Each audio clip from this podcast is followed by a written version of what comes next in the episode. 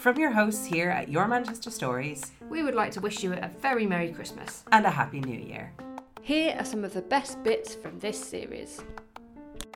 So I would say to that Nah, it's going to be great. I'd love to see her again and her sort of optimism and excitement for it, but also say to her, it's, it's going to be good. Like, you'll enjoy it. You'll have a great time.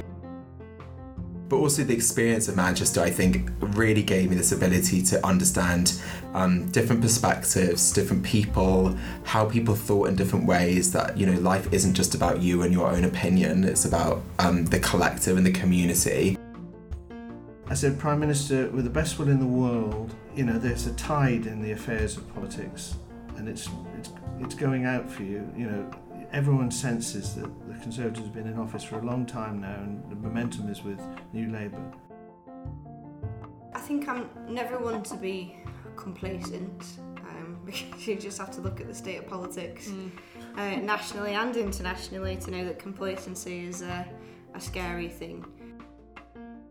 Practice is spiritual and it would take a while to explain how that sits alongside being a scientist. You know, I actually think it's quite possible for the two to sit alongside each other. I think there's science that speaks to spirituality and vice versa. This is why I think it's so important that people have uh, you know, visibility of trans people these days and a diversity of trans people as well, so they can identify, hopefully, somebody like themselves with a university as good as Manchester right on your doorstep, you know, like I say, it's got that strong gravitational pull. You know, why go somewhere else? I think when when I came through the doors of, of this university all those years ago, I wasn't even necessarily aware that it would be a possibility to carry on and, and forge a career here in, in the capacity that I do now was summer 2007, I'd completely lost the feeling down one side of my body, and that's really when the path to my MS diagnosis started. And so while it was a shock, it was also a bit of a relief because I thought, okay, I know obviously what's going on now. I can now start planning and do do something about it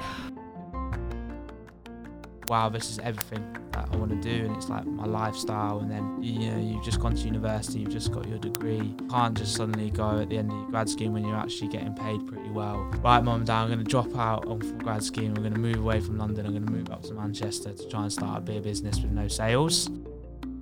But we, we and I admired him enormously. Um, he was so magical. Um, he had immense star quality. I mean, everybody knew it then. He, he was immensely charismatic.